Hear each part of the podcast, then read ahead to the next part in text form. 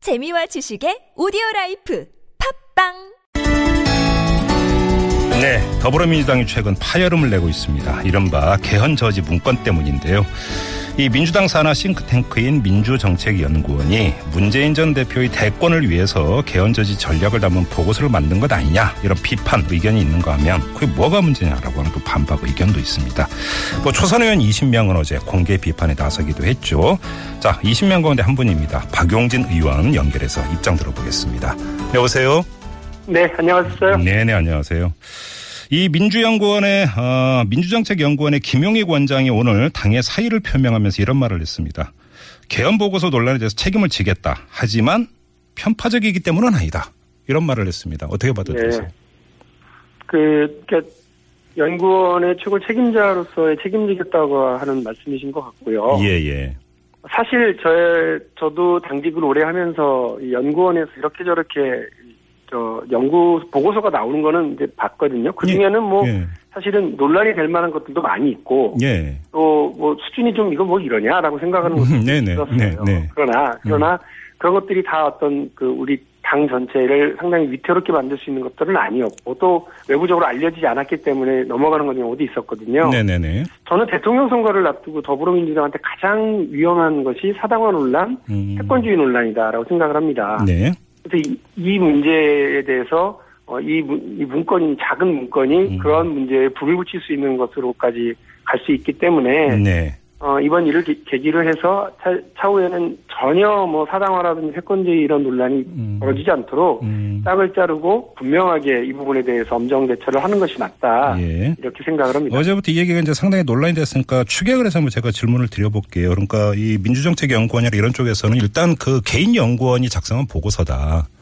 그리고 이게 그 당내 예비 대선 주자들이 모두 봤던 것이다. 이 네. 편향성이라고 볼 수 없는 것 아니냐. 그땐 공식 보고서도 아닌데. 이런 주장을 네. 했거든요. 이런 시각은 어떻게 받아들이시는 겁니까? 전 역지사지하면 된다고 봐요. 네. 예, 만일에 새누리당에서 어, 새누리당의 뭐 여의도 연구원 이런 데에서 이런 비슷한 문건이 나온 게 언론에 보도가 됐습니다. 네. 예, 그러면 그 보도된 내용과 관련해서 음. 새누리당이 별거 아니다라고 얘기하고 하면 더불어민주당은 그렇다라고 얘기할 것이냐. 네. 그러니까 저는 정치에서 기본적으로 역지사지하는 것이 가장 중요하고 그래야 국민들의 일반적 상식에 접근한다고 보거든요. 음. 네네. 내가 하면 내가 하면 로맨스고 남이 하면 불륜이다라고 하는 것처럼 우스운 경우가 없잖아요. 음. 어, 우리 당 내부에서 벌어진 국민적인 좀 국민들이 갸우뚱할 만한 일들이 있으면 더 네. 음. 단호하게 하는 것이 국민들에게 아, 저 당이 달라졌구나. 더불어민주당은 믿을 만하구나. 네. 신뢰할 수 있구나라고 할 수 있다고 보고요. 네. 지금 당의 다른 경쟁 정당들이 음. 이 문제와 관련해서 자꾸 뭐 문제를 제기하고 또뭐 사당화 논란, 패권주의 논란으로 부르붙어가고 있는 거잖아요. 네. 그래서 어떻게 대응하느냐가 오히려 음. 비온 데 땅 굳듯이 더불어민주당이 대선을 앞두고 더욱 단단하게 나갈 수 있는 그 음. 당의 화합과 통합을 이끌어낼 수 있는 그런 길이다라고 생각을 합니다. 앞서 그럼 저는 드린 어, 해야 아, 질문을 된다고 봐요. 이어서 아무튼 김용익 원장이 사의를 표명을 했다면 네. 이것으로서 일단 일단락은 된다 이렇게 간주를 하시는 겁니까? 이 문제는 당연히 그렇습니다. 이 문제와 관련해서 네, 여러 오해를 불러일으킬 만한 일들에 대해서 네, 어쨌든 어, 지도부가 단호한 조치를 취하겠다고 말씀을 하셨고 네, 이, 이 문건이 갖고 있는 여러 문제 지적에 대해서 다 공감을 하셨어요. 네네, 음. 추미애 대표도 읽어보니까 깜짝 놀랐다. 내가 어, 뭐, 나와 관련된 사실도 팩트 자체가 틀린 게 너무 많다. 네, 이런 얘기를 이제 저희 초선 의원들하고 간담회 때 얘기를 하셨고 우리 네네. 정상 대처를 약속을 하셨고 예. 저는 지도부를 믿고 있습니다. 그래요. 자 그런데 그러면 사당화, 패권주의 이 두 개의 키워드로 지금 이제 계속 문제점을 지적을 해주셨는데요. 이런 시각도 있습니다. 이번에 이 문건이 이렇게까지 이제 논란이 되고 했던 데에는 이 문건 그 자체보다는 앞으로를 더 그 염두에 뒀기 때문 아니냐라고 하는 지적이 있는데 무슨 이야기냐면 이제 당내 경선이 이루어지지 않겠습니까? 이 과정에서 지도부가 정말로 공정한 경선 관리를 하겠느냐 그게 아닐 수도 있는 것 아니냐라는 우려가 이 문건에 네. 대한 반발을 불러왔다 이런 시각도 있거든요. 그렇습니다. 그렇기 때문에 이 일이 불거졌을 때 네. 분명하게 하는 것이 훨씬 음. 좋다라고 제가 말씀을 드리는 거고요. 예. 어, 이 문건은 첫 번째로 개헌에 대해서 정략적 접근을 했습니다. 네. 그래서 어, 예를 들면 분권형 대통령제는 야합이다라고 규정하기도 하고 네. 또 그 대선 이후에 이것이 과연 어 무슨 뭐 경제 위기라든지 여러 전국 현안들이 나- 나오게 될 텐데 네. 개헌이 되겠느냐라고 의문이 든다라고 하는 식으로 음. 개헌에 대해서 기- 개헌으로 나라를 어떻게 바꿔갈 거냐 이렇게 예. 접근하는 게 아니라 예. 음. 이번 선거에 뭐가 더 유리하냐 이렇게 봤다는 점이 첫 번째 문제고요. 네. 내용적으로 아까 말씀하신 것처럼 아직 당의 후보도 접수하지 않은 상태인데 네. 그 누구에게 유리한 것처럼 비춰질 만한 그런 내용과 문- 표현들이 있는 것에 대해서 음. 다들 공감을 하고 있어요. 이런 네. 우려가 있다. 음. 그리고 아까 말씀드린 것처럼 사실과 다른 어, 팩트들이 이렇게 나열돼서 그걸 전제로 왜곡된 것이 있기 때문에 네. 이, 이 문서가 주는 여러 가지 파장들이 있, 을 겁니다. 근데 네네. 이거를 조목조목 이것저것은 이건 맞고 이건 틀리고 이럴 것이 아니라 음. 이- 이런 이런 일이 벌어졌을 때 여러 의문과 당내 그, 뭐, 혼란이 나, 타날 때 더 네. 단호하게 책임, 어, 책임 있게 처리해 낸다면 음. 오히려 저는 이것이 전화위복의 계기가 될 수 있다 이렇게 보고 있습니다. 의원님께서 조금 전에 이제 추미애 대표도 언급을 하면서 추미애 대표도 깜짝 놀랐다고 전해 주셨잖아요. 네, 그런데 네, 만약에 지금 만약에 불공정 경선 관리가 이루어질 것을 우려를 한다면 네, 불공정 경선 관리 주체는 당연히 추미애 지도부 아니겠습니까? 네.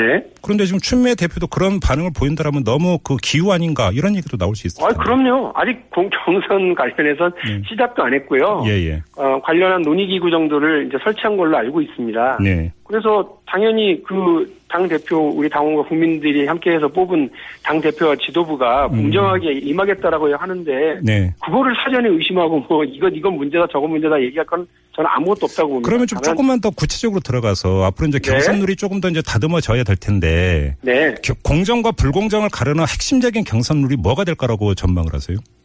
다 상대가 있는 거잖아요. 예, 예. 그러니까 어, 상대방이 받아들이고 합의하느냐 못하느냐가 제일 핵심이라고 저는 봅니다. 예. 상대방이 받아들이지 못하고 합의하지 못하는데 음. 그렇게 뭐 선거를 강행하고 경기 정선을 강행한다. 네. 그렇게 되면 당연히 불공정 경선 논란에 휩싸이겠죠. 네. 합의만 된다고 한다면야, 음. 어, 뭐 유, 도 유도 선수와 권투 선수가 서로 합의만 한다고 하면 유도로 하든 권투로 하든 그건 누가 뭐라고 하겠습니까? 아니, 바로 거기서 이제 그 예비 주자 간의 합의가 어려운 사항이 뭘까 이걸 여쭤보는 겁니다. 아 그걸 잘 조정, 예? 잘 그러니까 아, 조정을 해나가는 게 리더의 역할이고 우리 당 지도부의 역할이니까요. 예, 예. 뭐가 합의가 잘 되지 않는데 지금 시작 논의 시작도 안 했는데 뭐 네. 저한테 핵심 쟁- 쟁점이 뭐냐고 물어보시는 건 음, 저도 음. 답을 못 드릴 것 같아요. 왜냐하면 이게 지금 예비 기싸움으로 지금 해석하고 있기 때문에 좀 계속 그 질문을 드리는 거거든요. 저는 제가 뭐 어느 후보를 지지하거나 네. 뭐 이런 사람이 아니기 때문에 네네. 더불어민주당이라고 하는 60년 오랜 전통의 정당이 예. 누구의 사당이고 누구의 어, 패권주의 에 휘말리고 있다라는 식으로 되고 그래서 불공정 경선이 될 것이라고 보고 음흠. 개헌이라고 하는 것이 정략적으로 접근되고 있어서 국민들에게 실망을 주는 정당으로 논란을 휩싸이기를 바라지 않을 뿐이지 예. 누구 이렇게 하면 누구한테 유리하고 이렇게 하면 누구한테 불리하다 이런 식으로 접근하고 이 문제를 문제 제기한 건 아닙니다. 음, 알겠습니다. 그럼 다시 그러니까 처음으로 돌아가서 개헌을 바라보는 시각이 당내 지금 많이 다르잖아요. 그렇잖아요. 네. 예. 그러면 이 당내에 이 개헌을 해야 되느냐 말아야 되느냐 개헌을 한다면 어떻게 해야 되느냐에서 아주 그 판이한 시각차가 있는 건데 이건 어떻게 조정이 될 수 있을까요? 그렇습니다. 그렇기 때문에 저희 초선 의원들도 그렇고 저도 더 강력하게 네. 예. 이번 일을 계기로 해서 예. 어, 공론회장을 열자. 의총을 열어서 얘기를 듣든지 아니면 음. 다른 방식을 통하든지 지도부가 그런 방식을 정해서 빨리 진행하자는 겁니다. 네. 이미 개헌특위가 어, 구성이 돼서 우리 당에서 14명이나 들어가서 개헌특위에서 활동을 하게 되는데 네네. 이분들은 당이 어떤 입장을 가지고 해야 되나요? 음. 이분들은 어떤 방식으로 개헌특위의 논의에 임해야 되나요? 그거 예. 그냥 알아서들 하시오라고 해줄 것이 아니라고 그런다면 음. 당이 이 문제에 대해서 책임있게 접근을 해서 네. 개헌을 어떤 시기까지 어떤 방식으로 어떤 내용으로 해서 합의를 형성하고 국민 다수의 의견을 합의를 끌어낼 거냐 네. 라고 하는 당의 입장이 있어야죠. 그게 없으니까 여러 혼란과 문제가 생기는 겁니다. 정당이라고 하는 당론화를 것이 당론화를 추진해야 된다 이런 말씀이시네요. 그렇습니다. 있어야죠. 그래요. 어, 이게 그러면 의총 차원에서 결정될 문제입니까?